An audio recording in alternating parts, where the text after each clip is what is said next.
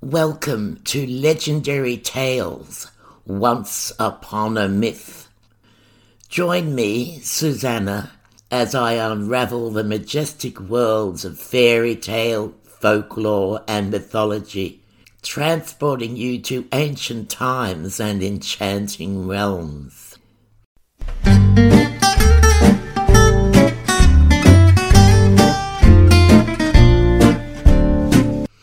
In the dream time, a terrible drought once swept across the land. The leaves of the trees turned brown and fell from the branches.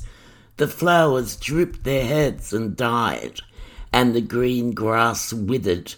When the hot wind blew, the dead reeds rattled in the dry riverbed, and the burning sands shimmered like a flat silver lake. All the water had left the rippling creeks and the deep, still water holes. In the clear blue sky, the sun was a mass of molten gold. The clouds no longer drifted across the hills, and the only darkness that fell across the land was the shadow of night and death.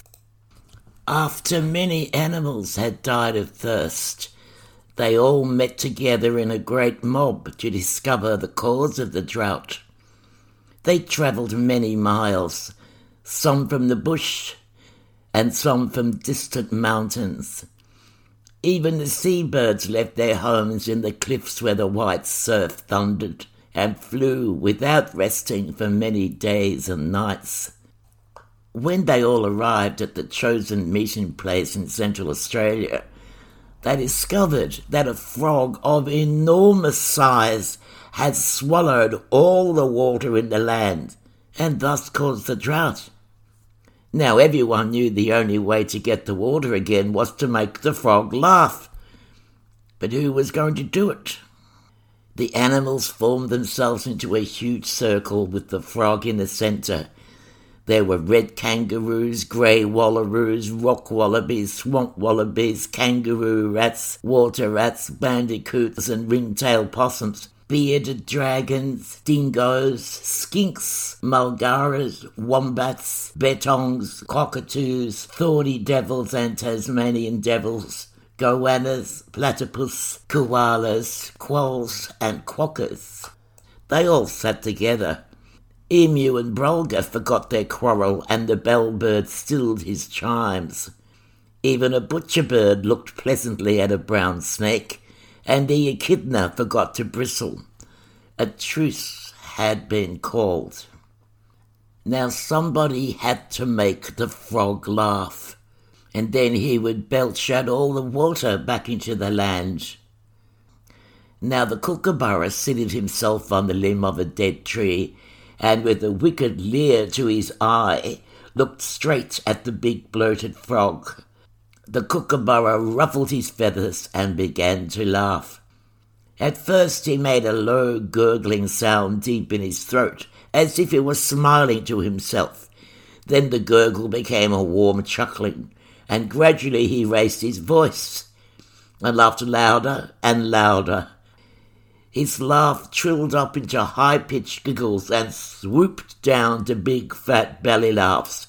He laughed wildly and insanely, as only a kookaburra can, until the bush re echoed with the sound of his merriment. The other animals had to laugh too. Soon they were rolling around helpless with merriment, their eyes weeping with tears of laughter. But the frog gave no sign. He just blinked his eyes and looked as sober as only a frog can look. The next competitor was a frill-necked lizard. It extended the frill round its throat and, puffing out its jaws, capered up and down. Oh, how the others laughed to see those acrobatics!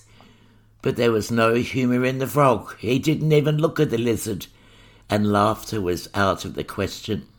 Then graceful Brolga tried to tickle the frog's fancy she danced and she danced and she danced. She flew up in the air, she spun around, jumped, twirled, stomped, leapt, and balanced upon her toes. but all her efforts failed to arouse the interest of the frog. Many of the other animals tried to make the frog laugh, but it just wasn't working. Then a big eel wriggled up and said he'd like to have a go. Now, a lot of the other animals laughed at him, but in despair they agreed to give him a trial. The eel began to wriggle in front of the frog.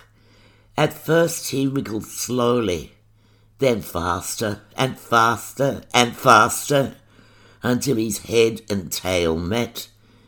Then he slowed down and wriggled like a snake with the shivers. Then he changed his position and flopped about, looking just like he was a grub in a bed of ants. The frog opened his sleepy eyes. His big body quivered. His face relaxed. And at last he burst into a laugh that sounded like far off rolling thunder. Out from his mouth came the water. It fell in a splash, then in a big flash flood. It ran across the sand and filled the water hole. It ran underground to the next water hole, then through every creek and water hole. It poured through every dried up bed and overflowed the billabongs. It ran and ran till all the creek beds became the deepest rivers, and water covered all the land again. Oh, that was a big flood. And that was how the frog calls that big flood. Now, when you see the eel jumping like bull ants have got him, and when you hear the frogs starting to croak and to belch, that means the big water will come. But just then, the kookaburra swooped down and picked up the eel and took it away for his dinner. So the kookaburra had the last laugh.